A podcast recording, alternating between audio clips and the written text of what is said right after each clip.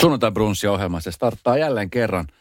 Aina tulee silloin, kun vähiten sitä odotat. Ja tällä kertaa niin mulla on vieraana äh, ihminen, joka on tällä hetkellä tv aika paljonkin ja aika paljon siis äh, senkin takia, että monet perheen vanhemmat etenkin tykkää seurata siitä, että miten siellä asiat hoituu. Nimittäin supernääni Pia Pentala on täällä. Hyvää sunnuntaita. Kiitos, hyvää sunnuntaita. Kausi on nyt purkitettu, se tulee nyt telkarista ulos ja tämä oli nyt kolmas kausi. Kyllä. Yllättikö tämä kolmas kausi? Tämä oli nyt vähän erikoinen muutenkin, siis tämä korona varmasti sekoitti aika monen perheen kuviot entisestään, niin millainen kausi tämä oli? No, no kyllä niin kuin oikeasti semmoinen uh, korona näkyy tässä kaudessa pienenä uupumuksena, mutta ennen kaikkea yksinäisyytenä. Mm. Ja tietysti sitten kun puhutaan yksinäisyydestä ja siihen liitetään vanhemmuus, mikä tarvii debattia paljon ympärilleen, niin, tota, niin musta tuo semmoisen tietyn huolen. Niin. No tässä on ollut tapetilla siis aika paljon nyt nuorten hyvinvointi. Lähinnä siitä, että, että miten huonosti nuoret tällä hetkellä voi. Niin pystyt sä allekirjoittamaan tämän? Joo, ilman muuta. Se ei lähinnä, se ei ehkä edes pelkästään niin kuin liity tähän koronaan, mutta korona on tuonut tietyn mahdollisuuden pysähtyä ihmisten äärelle ja rinnalle ja sitä kautta on pystytty huomaamaan se, että se, mikä on ollut meille olemassakin, niin on nyt oikeasti käsin kosketeltavaa ja siihen pitäisi päästä tarttumaan. Niin kuin sanottu, sä jo, tämä on nyt kolmas kausi meneillään, niin, niin se on aika iso vastuu. Mä katson siis näitä ohjelmia sille silmät suurena miettiä, että apua, että miten tuossa perheessä on mennyt toi tilanne noin vakavaksi tai noin pahaksi toi tilanne. Ja sanotaan näitä, jos usein puhutaan, siis mä oon sellainen ihminen, että mä kyllä kuuntelen mielelläni neuvoja mun äidiltä, joka on siis, hän on kasvattanut minut. Mutta sitten kun mun äiti tulee antaa mulle neuvoja siitä, miten mun pitäisi mun tytärtä kasvattaa. Jotenkin siinä kohtaa mä oon sillä, että hei mä osaan, mä hoidan. Niin miten esimerkiksi sun kohdalla, kun sä tuut kuva, kuvasryhmän kanssa paikka, jossa on niin kuin kaos jo pahimmillaan, niin, niin äh, miten nämä suhtautumiset? Ihmisethän kumminkin hakee tähän ohjelmaan. Mutta sitten kun sä näet sen totuuden ja sä annat niille totuutta, niin Kestääkö ne kuulla? Mutta on se vähän erilainen lähtöasetelma, kun ihmiset on hakenut itse siihen ohjelmaan, kun et sun äiti tulee neuvomaan sua, vaikka sä et ole pyytänyt niitä neuvoja. Sekin on totta. Sekin on totta. Et siinä on vähän eri moodi päällä, että mm. et, et, et, et siis ihan huikea kiitos ja kunniaosoitus perheille, ketkä on hakenut ohjelmaa. Mm. Ensinnäkin, että he on niin valveutuneita siinä oman itsensä äärellä, että he haluavat itselleen vähän tarkennusta neuvoja – ja uusia näkökulmia, että miten tästä eteenpäin. Ja myöntänyt sen, että tässä kohtaa on nyt haasteita ja me ei pärjätä tässä. Mm. Aina kaikista parhaimmat ohjelmat mun mielestä on sillä, että kun niissä kerrotaan, esimerkiksi vaikka kuppilat kuntoon ohjelmassa, jossa katsotaan jälkeenpäin, että miten sitten näiden kuppiloiden on käynyt, niin ootko kuullut nyt näistä perheistä esimerkiksi, ketä sä oot jeesannut kaudella yksi, kaudella kaksi, että mitä heille kuuluu? On, onko siellä pysyneet nämä hommat niin kuin balanssissa ja, vai onko se taas palautunut entiseen? On kuullut perheestä. Tässä rupeaa olemaan kohta semmoisia niin sanottuja ystäväperheitä aika paljon, kun kolmas kausi on niin. menossa. Ja tämmöisenä ihmisläheisenä ihmisenä, niin tietysti on ihana kuulla mm. ihmisistä, kun on vähän matkaa kuljettu yhdessä. Ja itse asiassa nyt tällä kolmannella kaudella, niin siellä on kaksi perhettä ekalta tuotantokaudelta, johon mä palaan. Okei. Okay. Joo, ja totta kai äh, perheissä on haasteen kohtia. Lapset kasvaa ja kehittyy ja niiden tarpeet muuttuu. Mm. Ja, ja tota, sitten nämä perheet esimerkiksi, niin ne hiffasivat, että hei, tässähän on hyvä tapa hakea itselleen, itselleen apuja ja, ja tota mallennuksia, niin nyt sitten näihin kahteen palaan. Siellä on, on samantyyppistä ongelmaa, mutta siellä on myös paljon edetty erilaisten asioiden kanssa ja sitten on tullut uusia vivahteita, mihin tarvitaan taas pikkusen semmoista sparrausta. Mm. No millainen lapsi sä itse olit? Mm. Olit sä sellainen lapsi, joka kuunteli vanhempia ja muutenkin siis kasvattaminen on sellaista, sehän niin kuin – Mä muistan itse mun lapsuudesta. Mun äiti oli se, jolta haettiin sitä tukea ja turvaa, ja isä oli se, joka rankaisi. Ja isä oli se, joka opasti ja ohjasti. Se oli, mä muistan siis mun lapsuudesta selkeästi tämän. Ja mä, sain, mä muistan, että mä sain, en nyt monta kertaa, mutta pari kertaa muistan saaneeni remmistä. Mä en kokenut sitä, siis mä en, mä en pelännyt mun isää, mun isä ollut mikään tämmöinen. Mutta nyt esimerkiksi tänä päivänä toi olisi niin kuin, siis mm. se olisi niin kuin hirvittävintä ikinä. En mä, mulla tuli, tulisi mielenkään oma tytärtäni millä lailla niin kuin kurittaa mm. tuohon tyyliin, niin millainen lapsi sä olit? Joo, tota, mä oon sua vielä varmasti haavistuksen vanhempi, mutta et meillä on varmaan ollut aika samantyyppinen äm, äidin ja isän malli siihen aikaan, kun me ollaan oltu pieniä. Et meilläkin mm. oli niin kuin enemmän se, että äiti oli se, joka leipoi pullaa ja, ja oli semmoinen hengetär ja sitten mm. isä ei sen tarvinnut katsoa, kun vähän päälle, niin roskiksi kulki aika nopeasti sinne pihan perälle. Kyllä. Ja äitin kanssa siitä olisi pystynyt tahkoamaan vaikka kuinka kauan mm. siellä keittiössä. Ja tota, mä oon ollut, mä oon ollut tosi villilapsi. Et tota, mä oon viisivuotiaaseen, osti, ollut, viisivuotiaaseen asti ollut lähes tukaton, ja sitten kun mä olin hirveän villi, niin multa aina kysyttiin, että kenes poika? Okay. Että se varmaan kertoo, että mä olen aika rämäpäinen, että, että jos ei tukasta pystynyt tunnistamaan, että, että, että, että mä oon tyttö, niin mut, mua luultiin pojaksi. Mutta tota, mä oon aina kahden kiltti kuitenkin, mutta hirveän elossa. Mm. Ja, ja se jatkui sinne yläkouluun asti, että kaikissa mahdollisissa näytelmäkerhoissa on ollut mukana ja tehnyt kaikkea muuta, mitä asiaan kuuluu. Aina mä oon tykännyt olla koulussa, mutta en mä tiedä, onko se mun fokus ollut siinä opiskelussa. Ja joskus olisi ihan kiva kuunnella, että mun vanhempia joku haastattelisi, että millainen mä olin heidän näkemyksen mukaan lapsena. Joskus mun isä sanoi, että – että ihan pitää pyytää anteeksi. Toki olet ollut harjoituskappale, että veljen kanssa meni jo paremmin, mutta kyllä mä luulen, että mä oon antanut oman suolan siihen ja ihan siihen keittoon mukaan. No, onko se päässyt kommentoimaan tätä Supernanin ohjelmaa ja, ja vähän niin kuin fiiliksi siitä, että mitä siellä tapahtuu ruudussa? Kysy suurelle. Sun vanhemmat. Mun vanhemmat. Niin. Äh, siis, no on ne tietysti mulle paljon kommentoinut mm. sitä ja, ja tota, ei. Kyllä he nyt jo aika kultaa muistat. Perhe hakee tonne, niin Joo. te tiedätte jo mistä perheestä on kyse, että tiedätte mm. ongelmat, niin miten paljon niin kuin, tota, käsikirjoitetaan, koska siis lasten kanssahan sattuu ja tapahtuu, että heidän kanssa on varmaan tosi vaikea lähteä niin kuin käsikirjoittaa mitään. Lapsi on lapsi ja ei, ei sillä voi sanoa, että okei, nyt tehdään näin ja nyt te teette noin. Eikö näin? Joo, kun perhe hakee ohjelmaa, niin tärkeintä on niin kuin, uh, tiimin katsoa se, että he haastattelee perhettä riittävästi, että siellä ei ole mitään semmoista, joka, joka sitten oikeasti olisi niin kuin, uh, perhettä vahingoittavaa, kun se tulee julkisuuteen tai jotain semmoisia traumoja, mitä mä lähtisin sinne avaamaan ja jättäisin sitten perheen yksin. Että nämä on ne kulmakivet, mihin tuotanto ensin niin kuin kiinnittää huomioon. Mm. Sitten mä saan semmoisen pienen paperin, jossa on muutamalla ranskalaisella viivalla perhe kertonut heidän ongelmastaan ja ylipäätään heidän perheestään. Mutta mä näen perheen ekan kerran, kun mä pimpotan sitä ovikelloa siinä telkkarissa mikä on varmaan jännä hetki sullekin. Se on ihan valtavan jännittävä hetki itsellekin, ihan ilman muuta. Se ne. on tosi jännittävää. Ja tota, ei ole mitään käsikirjoitettua. Mm. Ja no. mä sen ekan päivän seuraan, kyselen, kauheasti observoin, että mitä siellä on. Ja, tota, ja, ja, ja yritän niin kerätä mahdollisimman paljon tietoa ja antaa itsestäni sen tunteen, että, että muuhun voi luottaa. Mm. Että tehdä yhdessä. Ollaanko mä luulen, että se vieraskorous on varmaan semmoinen, mikä korostuu siellä. Vai osaako lapset olla vieraskoreita tuossa tilanteessa, missä kamerat seuraa, missä katsotaan, että miten joku menee nukkumaan, miten vanhemmat Tuttu. No siinä vaiheessa, kun mä menen ja tapaan perheen ja aloitetaan se työskentely tämän ekan päivän osalta, niin kamerat on käynyt jo siellä kotona tekemässä sitä alustustyötä. Mm. Ja lapset on siinä tottunut kameroihin. Mutta tota, toki musta on tullut jo semmoinen hahmo nyt perheisiin, että mua odotetaan sinne toisaalta kiva vähän kuin joulupukki. Mutta osittain myös, sit myös jännitetään. Mm. Että sieltä tulee niinku jo ihan hyviä ennakkolausahduksia helposti lapsilta, että no niin, nyt se tulee meitä määräämään. Ja no mä en ainakaan puhu sille mitään, koska se kuitenkin ottaa mut pelit pois. Ja, ja, ja että siellä niinku tiedetään näitä mun tapoja mm. toimia. Ja vähän ehkä aavistellaan myös sitä omaa problematiikkaa. Mm. Mutta lapset ei jännitä sit niitä kameroita enää siinä vaiheessa, kun mä tuun sinne, vaan kyllä ne jännittää sit enemmän minua. Niin.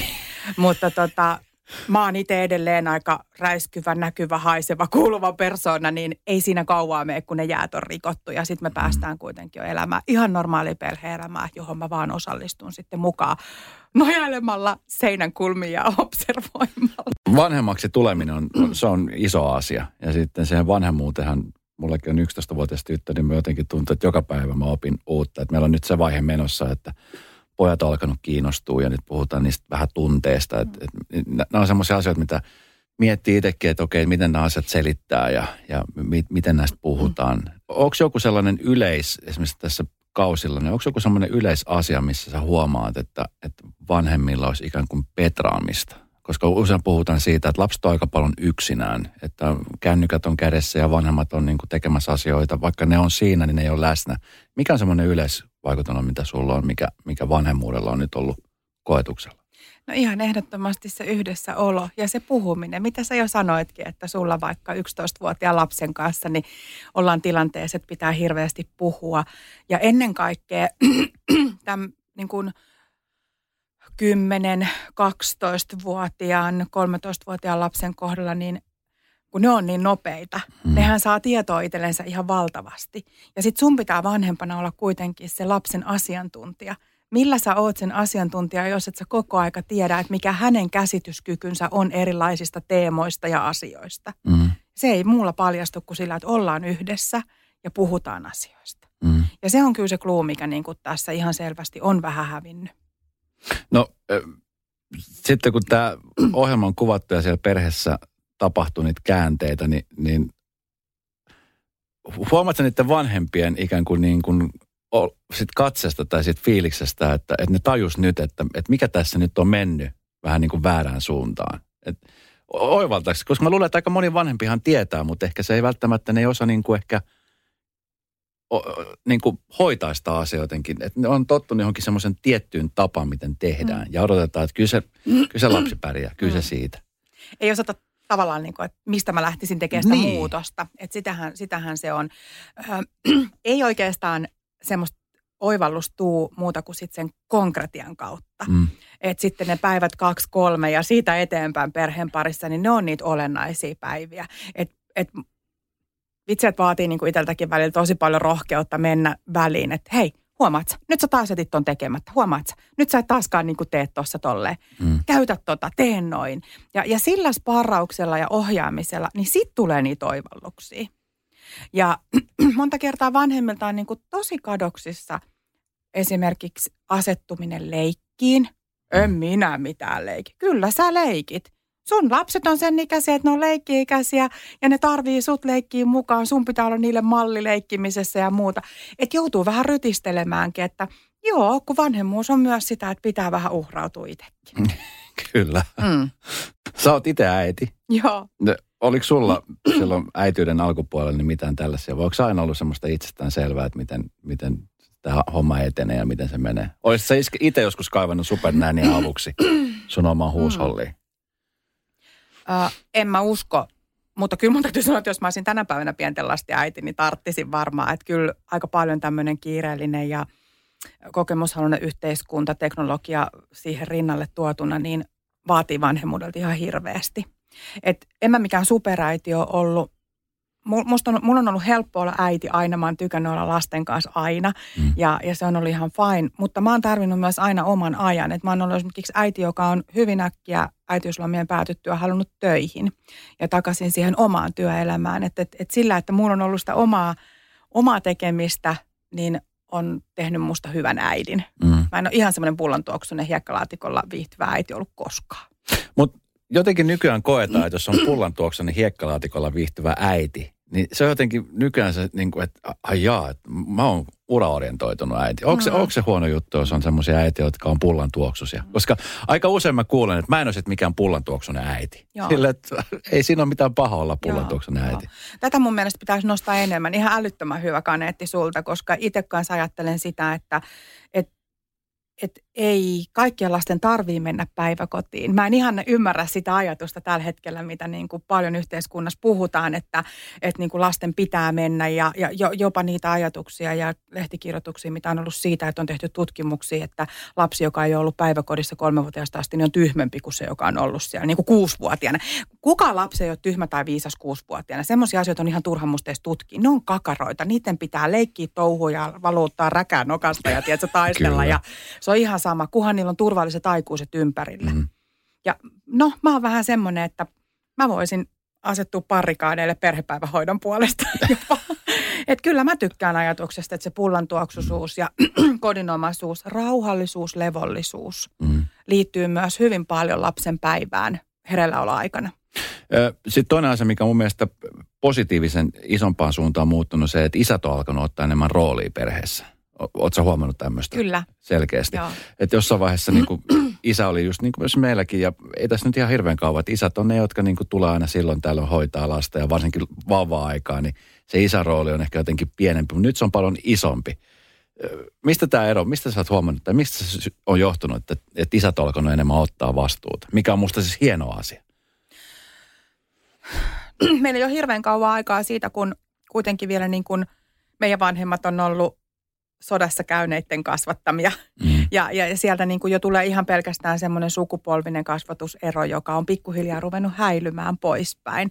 Ja, ja roolit saa enemmän tilaa itselleen. Mm. Että jos me ajat, aloitettiin äsken siitä, että meidän molempien isät on ollut hyvinkin niin kuin erilaisessa roolissa kuin äidit, niin, niin se kuilu on ruvennut niin kuin sumentumaan. Mm. On tullut niin kuin vähän veteen piirrettyä rajaa. Musta on tosi hienoa, että isät on enemmän, enemmän mukana. Ja tämä, niin kuin, se on modernismia. Mm. Että tota, ymmärretään se, että jokaisella ihmisellä on tarve tulla kuulluksi, nähdyksi ja rakastetus. On se sitten mies tai nainen. Mm. Ja me myös kaikki halutaan antaa itsestämme. Me on kaikki täytetty empatialla ja se on osa sosiaalista vuorovaikutusta. Niin myös isät saa olla pehmeitä mm. ja antaa sen rakkauden näkyä läheisiinsä ja lapsiinsa. Kyllä. Hienosti sanottu ja toivottavasti tämä myöskin innostaa niitä isiä, jotka miettii, että pitäisi, koska se on, se on kumminkin se lapsi, se lapsuus, se aika on niin lyhyt. Niin ja se on. menee niin nopeasti ohi, että sitten sit kaduttaa myöhemmin, että miksi mä en ollut enemmän siinä mukana siinä kasvatus- tai kasvatuspuolessa kun sä oot vapaalla, niin varmasti ihmiset tunnistaa sua nykyään kadulla entistä enemmän ja, ja muuta. Niin kuinka paljon sulta tullaan sitten kysymään ihan tällaista neuvoa, että hei kuule, ja että meillä olisi tämmöinen tilanne meidän perheessä, että Täytyy sanoa, että tosi vähän. Tuleeko? Tosi vähän, että, että kyllä ne niin kuin sit on ennemmin tuolla mailin puolella ja, mm. ja, ja Instan puolella, että, että tulee kysymyksiä. Siellä tulee paljon kysymyksiä. Se on musta kivaa, koska se on tavallaan mulle semmoinen – opintokenttä myöskin, että mikä ihmisiä askarruttaa, mitkä on tällä hetkellä ne jutut, jotka on haasteen kohtia perheissä. Se on ihan mielekästä. Mm. Että tota, musta on kiva, että otetaan yhteyttä. Korjaus, mä oon väärässä, mutta että häpeikö vanhemmat tavallaan ikään kuin, niin kuin kertoo omista ongelmista, niin jotenkin se perhepiiri on niin oma, että, että ei kehtaa sanoa, että mä en, mä en mä en saa mun lastani kuriin tai se ei kuuntele mua ollenkaan. Ja sitten ei, ei niin uskalleta hakea apua mistään. Sitten mieluummin ollaan hiljaa ja katsotaan, että mit, kyllä me nyt tässä keskenään selvitään. Meneekö se näin? No aika paljon se menee näin ja nyt on niin itse huomannut sen, että siinä varmaan mun roolista on tullut tämmöinen hyvän tuojan rooli, josta mä äsken puhuinkin. Että vanhemmat ottaa yhteyttä ja sitten ne kertoo, että kun mä oon kysynyt tätä asiaa vaikka Suomessa, niin mä saan hirveän paskamyrskyn päälle. Että se meidän suhtautuminen ihmisten niin kuin – kysymyksiin tai avun pyyntiin, niin on välillä kyllä niin kuin aivan ala-arvosta. Mm. Niin kyllä mä ymmärrän sen, että jos tässä on muutama vuosi mentyä, että nuoret äidit ei niin kuin saa vastauksia somesta muuta kuin ihan, ihan ala-arvosta tekstiä, niin ei kun kaikkihan käpertyy silloin vähän niin kuin omaan kuoreensa. Kyllä. Nyt on tullut tämmöinen väylä, Mm. Että voi niinku kysyä sitten vaikka mun suunnasta ja mä mielelläni niinku neuvon ja sanon, että meillä on Suomi täynnä hyviä asiantuntijoita. Meidän niinku jo ihan kunnallisessa järjestelmässä, järjestelmässä perusturvan puolella on paljon osaajia. Mm. Että sinne vaan niinku kyselemään ja hankkimaan itselleen semmoista apua ja neuvoa. Tuossa äsken, äsken siis puhuttiin siitä, että, tota, niin, että kaikki tämä tieto ja tämä opetus, mitä lähtee, niin kaikkihan se lähtee himasta, eli kotoa mm. opittua. Niin johtuuko tämä just nimenomaan ihmisten kirjoittaminen esimerkiksi someen, jotka on yleensä keski-ikäisiä ihmisiä, niin johtuuko se nimenomaan siitä, että heidän se kasvatus on ollut nuorempana sellaista? Koska mä haluan uskoa sitä, että nyt nämä meidän tämä tuleva nuoriso ja nyt ne, jotka on niin kuin nuoria, niin heillä on jotenkin ehkä avoimempi mieli, niin he ei ole, ei ole niitä, jotka lähtee niin kuin ensimmäisenä heittästä törkyy sinne someen. No kyllä mä nyt tästä törkysomesta puhun enemmän nuorempien vanhempien ongelmana. Että et, et, tota, ehkä sitten meiltä keski-ikäisiltä rupeaa tulee sitä, että, että ei ennenkään ollut ja, ja tota, tarviiko tässä nyt kaikkea. Ja, ja se on mulle semmoinen kasvun paikka että helposti niin ajattelisi just silleen, että no mitä ihmettä. Ja sitten niin Pia, otas vähän takapakkiin, että mieti tämän päivän perhettä. Että suomalainen perhe on aika moderni perhe. Hmm. Ei ole enää vain suomalaista perheestä, vaan eurooppalainen perhe. Ja sehän on tosi hieno. Sehän tarkoittaa kasvua ja kehitystä ja niin kuin seuraavilla sukupolvilla. Hmm. Ja me nuoret osaa ottaa perheeseen eri kulttuureista – itselleen hyviä juttuja omaan arkeen, omaan arvomaailmaansa. Ne on makeit juttuja. Mm. Mutta tota, mut kyllä sitten joku semmoinen jarru on, että et, et, et mä toivoisin, että pikkuhiljaa meillä rupeisi yhteiskunnassa loppua keskustelu siitä, että saako lapset tulla ravintolaan, onko, onko lentokoneessa imettäminen niin kuin tarpeellista. Nämä on ihan älyttömiä. Että siis Herra Jumala – mikä meidän yhteiskuntaa kuuluu enemmän kuin lapsi? Ei mikään. Mutta mistä se johtuu, että edelleenkin ne on sellaisia asioita, mitä hämmästellään. Siis niin kuin just tämä kesällä ravintoloihin tai sitten just tämä imettäminen on semmoinen asia, mitä niin kuin Joo. Mistä se johtuu, että se on edelleenkin monelle niin iso tabu? Mä luulen, että ne on semmoisia juttuja, että, että onko vanhemmuuskin, kun sanotaan, että nuorisohan menee aina semmoisissa kulttuuriaalloissa. Mm. Mä luulen, että vanhemmuuskin on vähän semmoista. Että mi, millainen perheessä saat olla. Että et nyt, nyt, nyt on muotia, että kaikki vanhemmat on mukana lasten harrastuksissa enemmän melkein kuin se lapsi itse. Ja, ja tota, sitten 70-luvulla, kun mä oon ollut lapsia harrastanut, niin en mä tiedä, onko mun vanhemmat edes välttämättä tiennyt, mitä kaikkea mä harrastin missäkin urheiluseurassa. Koska sinne mentiin aina itseksi niillä suksilla, Kyllä. niin kuin sä sanoit. Kyllä. Et, et onko ne vaan, tiedätkö, kaaria, että kun ihminen vaan elää, yhteiskunta muuttuu, niin mennään vähän laineilla. Ja sitten niin kuin jossain kohtaa se laine on siinä pisteessä, että siihen tulee ensin vastustus, kun se on mukamassa jotenkin niin uutta, ennen kuin sitten Mm. taas tasannutaan. Ne. Et tota, mutta se aiheuttaa niin kuin vanhemmille hirveitä paineita, että miten niin kuin. Miten hitossa me saadaan noista lapsista yhteiskuntakelpoisia, osaavia tekijöitä, jos ei me opeteta niille pienestä pitäen ravintolakulttuuria, kulttuuria ylipäätään, miten kaupunkia käytetään hyväksi, sitä mm. infrastruktuuria, missä asutaan. Mm. Pitäähän niitä lasten olla siellä mukana. Kyllä. Tota, mi- millainen sä itse oot sit, kun sä hermostut? Meneekö sulla hermot? Menikö sulla esimerkiksi tuossa sarjakuvatessa niin kertaakaan hermot? Mä voisin kuvitella itseni siinä tilanteessa, kun on vieraat lapset, jotka ei tottele, niin mä olisin heti silleen. "Ah, Nyt mä lähden ulos ottaa happea. No, kävikö näin kertaakaan? Ei, ei mulla käy lasten kanssa koskaan niin. Siis se on ihan käsittämätöntä, että mulla on niinku äärimmäiset niinku, ö, lehmähermot kyllä, kun mä touhuun lasten kanssa. Jo kyllä mä napakka on, mutta se kuuluu niinku siihen vanhemmuuden ja aikuisuuden rooliin. Mm. Ja, ja tota, mitä enemmän tullaan murrosikään, niin mun rupeaa niinku, tota, puhekin vähän muuttumaan tylsemmäksi, jos sitä vaaditaan. Että mun kanssa on turha lähteä päätleen, että ei siinä mitään. Että et, et voidaan vänkää ja vääntää vaikka kuinka. Mutta kyllä mä hermostun sitten niinku noin muuten, että et tota, omassa elämässään, niin kyllä mä, mä oon aika semmoinen, vähän jo tasottunut, mutta semmoinen italialaistyyppinen. Että ei mun mies, joka on niin, kuin niin mä en ole nu- nukkuessanikaan niin rauhallinen kuin se on hereilläoloaikana, niin se ei edes välttämättä mentiin huomata, kun mä oon jo tolskannut ja melskannut ja sitten mulla on jo tunnetila muuttunut, että oma semmoinen säpeltäjä sitä aina välillä kuitenkin niin kuin omassa elämässä. No hei, mitä mieltä sä oot siitä, että jossain vaiheessa, muistan viime kesänä oli semmoinen tilanne, että se kanssa otsikoihin, että joku niin kuin tuntematon ihminen ikään kuin ojentaa vierasta lasta. Ja tämä on ollut semmoinen puhe, että, että sä et mun lasta tuu ojentaa mm, tai sä et tuu mm. kertoa mitä. Mitä sä ammattilaisena niin näet tämän tilanteen? On, onko se semmoinen ok oikeutettu asia vaiko eikö? No kyllä tähän liittyy varmaan se, että meillä on semmoinen äh, yhteisvastuullinen kasvattaminen aika kadoksissa tällä hetkellä Suomesta, että asuinalueella ei ole semmoista yhteisöllisyyttä, että kaikki kasvattaa kaikkia, mikä on kuitenkin ollut vielä ihan muutamia vuosia sitten aika tuttuu meillä, meillä niin kuin kulttuurissa. Ja, ja tietysti se sitten herättää, että, että sieltä niin kuin tulee joku tämmöinen Pia 50V sanomaan siihen kaupan jonoon, että hei pojat nyt vähän hiljempaa siinä. Niin ihan varmaan niin kuin nuori äiti on silleen, että anteeksi, mitä sä tähän puutut. Mm. Mutta jos me olisi opittu siihen, että siellä niin kuin oman asuinalueen pihapiirissä niin myöskin naapurit sanoo, että hei nyt ihan oikeasti kaverit kunnolla, niin mä en usko, että sillä olisi niin isoa haittaa. Tietyllä tavalla semmoinen yhteisöllinen kasvattaminen on mun mielestä myös hyvää. Mm. Se luo semmoista turvaa siihen asuinympäristöön, missä me eletään ja asutaan niin vanhemmille kuin lapsillekin. Kyllä. Ennen vanhaa oli ne talkkarit Niin oli. asuntoalueella ja nehän oli aika kovia tyyppejä. Kyllä. Mutta kaikki vanhemmat kunnioitti sitä. Se, mm. He myös tiesi sen, että joo, että siellä on talkkarimatti himassa, että ei mitään hätää, vaikka mulla on, on juna myöhässä, että mä pääsen töistä kotiin.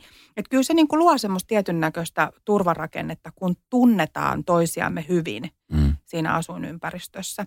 Että Miksi me ollaan niin herkillä tuon asian suhteen? Onko se se, että pelätään puuttua? Tässä on ollut siis paljon semmoisia surullisiakin tarinoita. Mä en ole edes pystynyt kuuntelemaan sitä äänikirjaa tästä Eerikasta, joka, mm. jonka vanhemmat teki niin kuin teki ihan järjettömän teon, niin, niin siinä oli niin kuin jo, että naapurissa kuultiin ja, ja että sit, et eikö ihmiset niin kuin uskalla puuttua, haluu sulkea korvat, silmät, vai mikä siinä on se? kyllä mä luulen, että sen täytyy johtua keinottomuuteen ja siihen uskallukseen. Eihän me nyt voi, voida olla vaan välinpitämättömiä. Mm. Mä en halua uskoa semmoiseen ajatukseen. Ja kyllä mä itsekin ajattelen, että, että jos tulee tilanne jossain kadulla, missä niin kuin vaikka nuoret riitelee, että se, se tulee väkivaltaiseksi se tilanne, Mm. niin kyllä mä luulen, että olisi tosi vaikea mennä siihen puuttumaan. Ensimmäinen ajatus. Mm. Ja vaatii meiltä silloin tosi paljon niin kuin ponnisteluja, että me mennään niin kuin väliin eri tavalla. Että tota, enemmän sitä puhetta kyllä niin kuin pitäisi saada siihen, että, että täytyy puuttua ja löytää niitä linjoja, että mitä kautta puututaan. Mm. Ja, ja tämä ehkä on justiin se yhteisöllisyys, että jos me tunnetaan toisiamme naapureissa pikkusenkaan enemmän, niin on helpompi mennä sanoa, että hei, onko teillä kaikki hyvin? Mm. Tai että hei, että niin kuin, sä näytät tosi väsyneeltä, että mättääkö himas. Koska se on ihan normaali. Meillä jokaisella mättää himas välillä. Ihan, ihan taatusti mättää. Ollaan me siellä sitten yksin tai parisuhteessa tai lasten kanssa, niin kyllä aina välillä vähän mättääkin. Ei sitä tarvitse niin ottaa semmoisena kauhean vaikeana ja vakavana asiana. Se kuuluu elämään, että ei ole kaikki päivät ei ole niinku ruususia. Niin, Mutta jos joku tulee sanomaan sulle siitä, niin kyllähän se silloin niinku tuo sulle semmoisen pienen helpotuksen, että jes, että joku niinku tajuu. Tai että muillakin on sun ohjelma on siinä mielessä erikoisen hi- hyvä, että siinä oikeasti konkreettisesti niin kuin tehdään tulevaisuuden toivolle jotain niin kuin oikeaa. Että sieltä perheet saa myöskin sitä näkemystä ja muuta. Ja siis mun mielestä tätä ohjelmaa voisi tehdä monta kymmentä kautta eteenpäin. Tuleeko semmoinen voimaton olo, kun varmaan perheet tosi paljon nyt entistä enemmän uskaltaa hakea tähän ohjelmaan. Sitten kun kaikkea ei voi ottaa mukaan, niin niille perheille, jonne sä et pääsekään, niin mit, mitäs he jää vähän niin kuin sillä, että hei mekin tarvittaisiin apua. Auttakaa. Ihan, ihan mieletön kysymys, minkä teit, koska tota, nyt juurikin tämän kolmannen kauden aikana niin on tullut ihan erilainen sävy siihen avun hakuun. Hmm. Se on jopa semmoista hyökyaaltomaista, että se tulee tosi kovaa. Okay. Ja siihen tulee ihan semmoinen vaatimus. Siihen tulee jo semmoinen, että me ei enää jakseta, sun on tultava auttamaan. Että siihen tulee tämmöisiä vaadesanoja mukaan. Tämä on ihan uutta. Tämä oli ihan järjettömän hyvä kysymys, koska tota, nyt kun tämä puhun, niin mä oikein niin kuin, tiedät, tunnistan sen täällä, että et hei, että tässä on juuri se iso vivahdeero. Mm. Että ihmiset on hyvin lopussa ja hyvin yksin. Nyt tämä on kyllä ihan huono uutinen. Mm. To, mit, mit, no mit, miten sä koet siis ammattiauttajana nyt tässä tilanteessa, kun ei, ei joka paikkaan pysty repeytymään, niin mitäs näille perheille, miten, mit, miten heidän tulevaisuus? Mun huoli on noussut suuremmaksi. Että niinku aina on voinut ajatella silleen, että et okei, että nyt mä en pysty niinku auttamaan noita perheitä, mutta kyllä ne niinku löytää. Mutta nyt kun ne on niin, niin käsin kosketeltavia ne yhteydenottopyynnöt, niin, niin se jättää semmoisen riittämättömyyden tunteen itselle ja nostaa semmoisen huolen – että tulisi jo semmoinen niin ajatus, että okei, että, että mä otan vieltään ja mä otan vieltään. Ja, ja, mutta sitten kun on pakko niin kuin pitää sitä happinaamaria itsellä, että mm. et, et, et tietenkin mun ää, mahdollisuus auttaa on, on vähäinen, mutta meitä on tosi paljon mm. kuitenkin tässä maassa ihmisiä, ketkä voi auttaa. Mitkä on semmoisia paikkoja muuten, mistä voi hakea apua? Esimerkiksi nyt tässä tilanteessa, kun meitäkin kuuntelee ihmisiä ja miettii, että meillä on tällainen kaos tällä hetkellä. Me tarvitaan jeesia. Me ei välttämättä telkkari haluta päästä kertomaan mm. ongelmista, mutta johonkin, niin mihin sä suosittelisit menemään? No lapsilla on heti verkostot olemassa päivähoidon ja koulun kautta. Ja, ja sieltä verkostoista löytyy jo asiantuntijoita, jotka, on perhe, jotka tuntee perheen jollain tavalla. Eli mm. ihan ensimmäiseksi musta ne on, on hyviä paikkoja lähteä hakemaan kuraattorit, päivähoidon henkilökunta. Ja he osaa sitten neuvoa, että mitä siellä kunnassa on tarjottavana perhehoidon puolelta. Ja, ja sieltä löytyy sitten paljon erilaisia malleja, riippuen vähän kunnan ja kaupunkien koosta, mutta että ihan valtava variaatio löytyy. Ja sitten on aina se kolmas sektori, että myöskin nämä verkostot tietää, että mitä kolmannen sektorin toimijoita löytyy. Löytyy tota, vapaaehtoispuolelta, Mannerheimin lastensuojeluliitolta, Pelastakaa lapset ryltä ja, ja niitä paikallistoimijoita, niin ne on ne tukipilarit, mitä siellä sitten kyllä on. Mm. Ja useinhan niin kuin mä luulen, että tämä ajankohta on nyt se, että miksi tulee se semmoinen tunne, että me ei enää jakseta ja, ja, ja se avun niin kuin, saanti on jo tämmöistä niin kuin vähän vaatimista, niin, niin toisaalta mä ajattelen, että tässä nyt piirtyy se, että kun perheillä on kuitenkin paljon yhteyksiä niihin omiin sukulaisiin, ja vaikka sanotaan, että se suku on pahin, niin on se kyllä paraskin. Mm. Et nyt kun se on pois, että ei ole niitä kummitätejä, ei ole niitä isovanhempia, niitä tuttuja muita sukulaisperheitä, kenen kanssa on voitu olla avoimesti ja käydä näitä asioita läpi, niin sitten ne kulminoituu isommiksi ne asiat. Mm. Eli meillä on siellä olemassa aika hyvä patjapohja normaalitilanteessa, mutta selkeästi tämä pandemia nyt niin kuin rajoittaa ja, ja tota, tuo tätä tunnetta, joka vie niin kuin väärään suuntaan. Nämä perheet, joissa sä oot ollut, tai nämä, missä te olette käyneet kuvasryhmän kanssa, niin ne on siis perheitä, jossa asuu lapsia. Ja siellä siis se perhe on olemassa ja heillä on koti ja kaikki on hyvin kumminkin, että tämmöiset pääpuitteet on kunnossa. On myöskin paljon lapsia Suomessa, joilla ei tämmöistä tilannetta ole, asuvat lasten kodissa päihdekierteessä. Aika usein kuulee näitä uutisia. Nyt viimeisempänä oli tämä puukotus, missä oli teini, joka oli karannut lasten kodissa.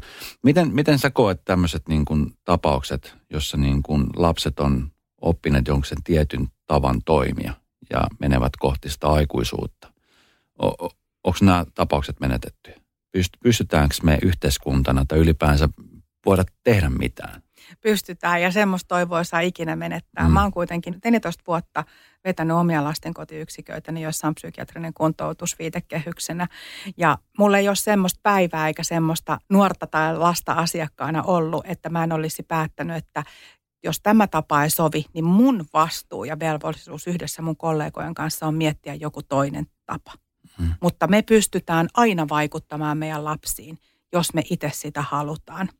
Tämä on semmoinen mun oikein niin kuin semmoinen sydämen asia, mistä mä voisin niin kuin puhua sitten irrottautuneena supernani hommasta, niin ihan, ihan niin kuin paljonkin, että meillä on kiire Suomessa rupeaa miettimään esimerkiksi lastensuojeluasiakkaille omaa pedagogiikkaa, jotta siitä lastensuojelutyöstä tulisi riittävän tasapuolista. Se ei ole riittävän tasapuolista tällä hetkellä, vaikka meillä on laki, joka meitä ohjaa. Mm. Ongelmakentät nähdään nimenomaan ongelmakenttinä ja resurssipulana. Meidän pitää kouluttautua enemmän terapeuttiseen näkökulmaan. Meidän pitää ammattilaisina kantaa vastuu siitä, että jos jollekin lapselle tai nuorelle ei sovi se tapa, joka täällä talossa on, niin niitä tapoja pitää olla just niin monta kuin on niitä lapsiakin. Mm. Tämä on mun hengen ja sydämen asia, että näitä lapsia ja heidän perheitä pitää auttaa. Mä tota, mä kerron tapauksen. Mä olin kerran tuossa, mä oon Kummit ryn toiminnassa mukana. Joo. Ja tota, me oltiin kerran pelaamassa sählyä tämmöisten erityisnuorten kanssa, teini-ikäisiä nuoria, 11-16-vuotiaita nuoria, joilla on siis mielenterveydellisiä ongelmia. Se oli erilaisia tarinoita, erilaisia kohtaloita ja me oltiin sitten siellä pelaamassa sählyä. Meitä oli siellä JVGn kaverit ja Uniikki taisi olla pelaamassa ja Ilta oli pelaamassa. Oli siis, siinä näki se jännittyneisyys, kun ne sulkeutuneita lapsia, jotka on kumminkin lapsia. Mm. Ja sitten kun he pääsivät siihen pelin mukaan, niin, niin sitten sieltä alkoi tulla sitä hymyä. Mutta sitten mm. tavallaan kun kuuli hoitajilta niiden tarinoita ja, ja tulevaisuutta, että sitten kun täyttää 18, he ovat omillaan, niin mulla tuli jotenkin niin paska fiilis. Mm. Mä menin autoon, mä itkin siellä varmaan puoli tuntia sitä, sitä paskaa fiilistä, mitkä se, tavallaan itselle semmoinen voimaton olo, että ne on niin kuin lapsia, mm. jotka on niin kuin joutuneet kärsimään jostain niin kuin ihan miten sä ohjasit, jos haluat vähän, tiedätkö, jeesaa nuoriso tässä tilanteessa? Muuten kuin vaan niin kuin antamalla rahaa. Onko jotain semmoista väylää, mitä pystyy niin kuin käyttämään?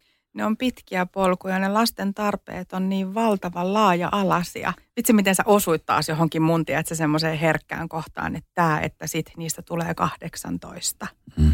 Se on pahin kohta jotenkin mun omassa työhistoriassa. Mulla oli aivan ihana nuori aikoinaan, joka sanoi, että siinä vähän ennen 18 täyttäneenä oli ollut pitkään meillä jo niin kuin asiakkaana ja näin, niin, niin sanoi itki, että Pia, ymmärrät sä, että kaikki mun kaverit saa muuttaa pois kotolta, kun ne täyttää 18, mutta mun on pakko, kun laki sanoo niin se, tiedät, mua rupeaa nytkin ihan herkistyä, koska se on niin väärin meidän lapsille, ketkä on asunut siellä laitoksessa jonkun aikaa, niin he on men, ensinnäkin, heillä on jäänyt kehitysvaiheita väliin sieltä lapsuudesta, mm. niin he on raakileita jo sen takia.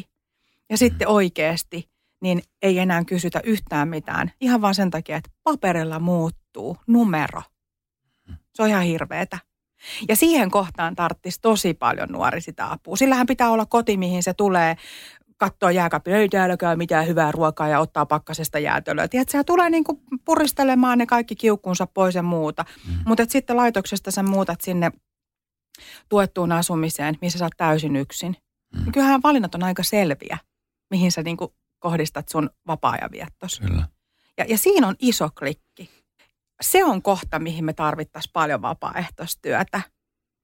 Sitä kohtaavaa työtä. Mm.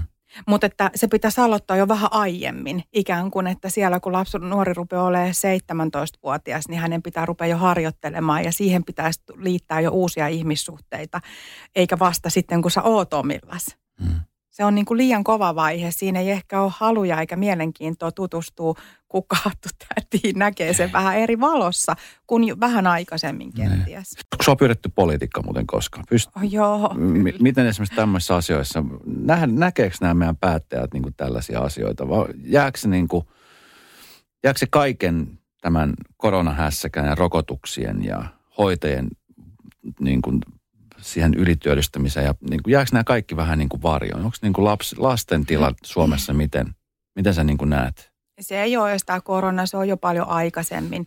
Mä tiedän, että päättäjät ja, ja, ja, ja virkamiehet tietää näistä asioista paljon, mutta että tota, sitten aina kun pitää jotain tulipaloja sammutella ja katsotaan, että missä on kyllin hyvin ja se on ihan luonnollista myöskin, että, että ne asiat johonkin jää. Mutta täytyy kyllä sanoa, että mä en ole vielä oman urani aikana nähnyt, että olisi ollut ihmisiä, jotka tätä asiaa oikein niin kuin voimallisesti lähtisi tuomaan esiin. Mm. Että tämän hetken asiat, mistä puhutaan, että meillä on ollut Helsingin kaduilla tämmöisiä väkivaltaisia nuorisojoukkoja ja sitten oli tämä Koskelan tilanne, Erikan tilanne jo paljon aikaisemmin – nämä on tuotu niin kuin semmoisena ploppauksina esiin ja sitten sen jälkeen niitä on ruvettu vähän niin kuin, ää, pehmittämään. On ennenkin ollut nuorisoväkivaltaisuutta ja jengijuttuja ja lyödään tutkimuksia pöytään 50-luvulta. Se hermostuttaa mua. Mm. Se, että mitä silloin merkitystä? että nyt pitäisi keskittyä tähän ja ennen kaikkea siihen konkreettiseen tekemiseen. Kyllä. Et mistä me saadaan Helsinkiin semmoinen liiketila, johon tulee vaikka Helsingin seudun Martat kerran viikossa, sitten te kundit kerran viikossa pelaamaan pöytälätkää ja ne martat leipomaan pullaa tai sämpylää, mihin nuoret voi tulla ja upottaa kätensä sinne taikinaan. Mm. Nähän meitä aikuisia, ketkä ollaan ihan tavallisia, haistaa, maistutaan, kuulla ja näyttää. Mm. Mä ajattelin jotenkin, että pienestä se lähtee ja mm. semmoista vahvasta kohtaamisesta. Musta vahvan kohtaaminen on tosi tärkeää. Mikä on ihanampaa kuin perseilevät nuoret? Ei mikään. Koska niiden kanssa löytyy puheaihetta. Ne, niiden kanssa niitä voi haastatella, niitä voi tutkia – ja aina kun heillä on se tunne, että he tulee nähdyksi ja kuulluksi, hei mä kiinnostan tota, niin silloin myös se, että ai jaa, mä oon kiinnostava. No pitäisiköhän mun itsekin olla kiinnostunut musta vai hajottaa mun elämää. Siihen tulee heti ne sävyt. Mm. Mutta millä muulla sä teet sen sillä, kun et sä kohtaat? Niin, tämä on tärkeää. Mä toivon sydämestäni, että ne, jotka kuuntelee ja pystyy päättämään ja tekee asioita, niin, niin, niin kuin sanoista tekoihin. Tää, nyt, nyt on korkea aika. Hei, korkea aika on myöskin ottaa tämä piparipurkki esiin. Mulla on siis tämä purkki tässä, sen takia tässä on kysymyksiä. Ja mä toivon pian, että otat kaksi kysymystä sieltä ja luet ääneen ja vastaat. Sitten tietenkin, miten, miten vastaat? Vastaat, ja mieleen tulee. Okei, okay, ensimmäinen. Parasta minussa kautta huonointa minussa. No parasta on ihan varmaan se, että mä oikeasti on tosi rehellinen ja oikeudenmukainen – ja sitten huonointa mussa on ehdottomasti se, että mä tota noin niin, mä oon ihan törkeä laiska laittaa ruokaa. jos ei meidän perheessä, mun tytär asuu vielä kotona, niin jos ei mun mies tai mun tytär on niin hoitanut sitä ruokajuttua, niin mä ilmoitan niillä aina, että ei mun tarvitse syödä, mä kävin jo ulkona. Joo, mä oon tosi itsekäskin siinä. Ehdottomasti. Okei, sitten se toinen. Joo. Ää, milloin ja mikä on loukannut sinua viimeksi? Tämä mun rehellisyys ja avoimuus on semmoista, että mä oon kaikkien ihmisten kanssa hirveän avoimissa suhteissa, jolloin tämmöisiltä asioilta aika pitkälti vältytään. Vitsi, mitä hieno kysymys. Näitä riittää kuule. Niin. Mutta kyllä mä varmaan oon tota... Joo, joo. Mä, mä oon tämmönen somen, somen tota, harjoittelija, niin mua varmaan viimeksi loukannut se, kun mä tota, laitoin meidän, meidän firman sivulle ystävänpäivä tämmöisen, niin kuin, että hyvää ystävänpäivää kaikille työkavereille. Niin sitten mä huomasin, että mä vähän närppäännyin siitä, että kaikki ei vastannut mulle siihen takaisin. Se on ihan, ihan ymmärrettävää. Ihan jo, nainen. Ihan, joo, joo, nyt tämä muistan. Ihan kyllä. ymmärrettävää. Mm. Hei tota, mahtavaa, että sä pääsit pian tulemaan hienoa, että Supernanin kautta me saadaan tutustua suhun ja persoonana siitä, että mitä sä teet. Tämä on tärkeä asia. Sitten nimenomaan tämä tässäkin keskustelussa korostui tämä tärkeys siitä, että toivoa on, mutta työtä pitää tehdä ihan helvetin paljon. Kyllä. Hyvää kevättä ja pidetään itsemme virkeänä ja muistetaan se, että nuorissa on nyt kumminkin se voima ja tulevaisuus, niin pidetään heistä hyvää huolta. Tehdään niin. Kiitos kun tulit. Kiitos.